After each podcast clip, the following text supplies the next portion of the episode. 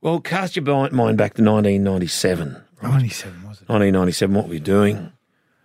Well, I just uh, busted my knee for the first time. oh, did you? Oh, bloody hell. Well, Mahale uh, had purchased a 1.6 ton sandstone slab for this retaining wall in his Yamina Beach garden.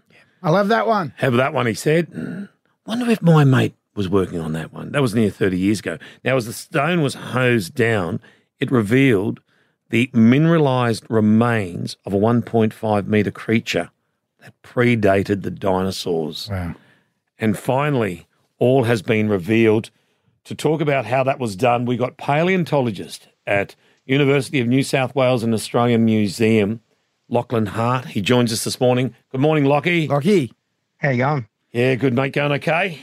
Yeah, going all right. You gave me a bit of a rap about being smart before. Um, maybe reserve your judgment till after you talk to me. Okay then. Righto. You do.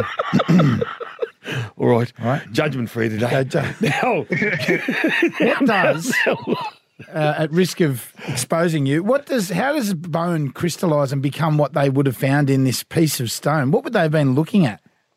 Um, so what they actually saw was an almost complete skeleton of an extinct amphibian.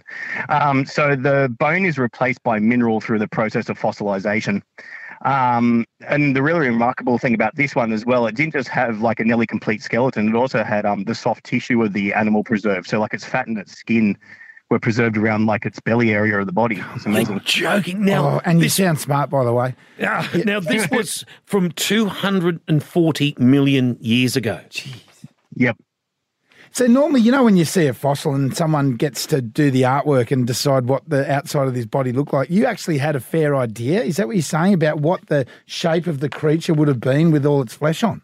Yeah, um, we've got a really great idea about how, well, especially how fat it was um, because of um, what we can see in the fossil. Um, uh, most of the time, when you see you know, artwork of a fossil animal, there's a little bit of um, artistic uh, license used.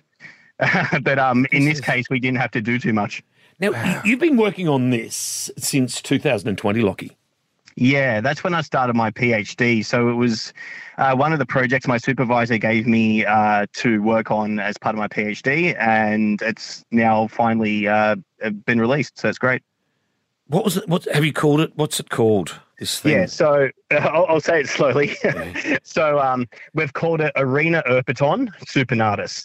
Yeah, I thought so. So- Yeah. yeah. I was going to call it that too, actually. yeah, yeah. It, it just rolls right off the tongue, doesn't it? Um, so, a- arena erpatine means sand creeper, um, and that's a reference to the sandstone block that uh, they found it in, and the fact it was probably creeping around a bit when it was alive.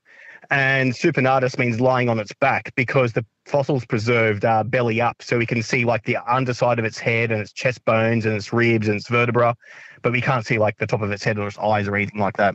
Now, the beauty Wow. the beauty of this that this fossil will go on display at the museum later this year.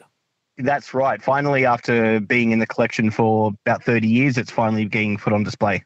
This is and it's from the Great. Central Coast. Is, yeah, is this, Yes, from the Central Coast, from your guys' hometown. Yeah. But I mean, it was found at your mine. That's where the sandstone was delivered to. Did, was it dug out of Somersby sandstone? It was dug out of Kingcumber Quarry, um, which is, yeah, all that kind of Hawkesbury sandstone. Right. Mate, Yeah. And if Quite there's one there, incredible. if there's one there, there's got to be bloody more.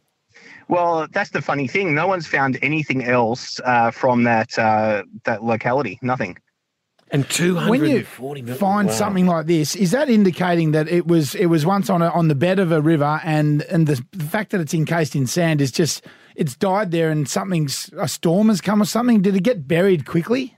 Yeah, it must have been buried really quickly because uh, we wouldn't see, especially like that soft tissue preservation, um, if it wasn't buried rapidly. Um, if an animal dies, most of the time it gets scavenged, and you know uh, scavengers take all away all the tasty bits. So um, we've got like a nearly complete skeleton and soft tissue, which yeah means it was buried really rapidly.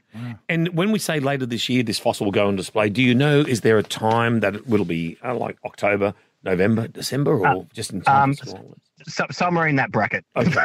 All right then. Well, Lockie, it has been uh, a well. It's so good. This is this Sand is huge, creeper. isn't it? This is absolutely big news. Lachlan Hart, paleontologist at University of New South Wales and also the Australian Museum. Yep. Thank you very much for joining us this morning, buddy. And, and you can ring any time, Our Oh, mate. We will- assessment of your intelligence remains intact. 10 out of 10. No worries. Thank you, Lockie. See you guys.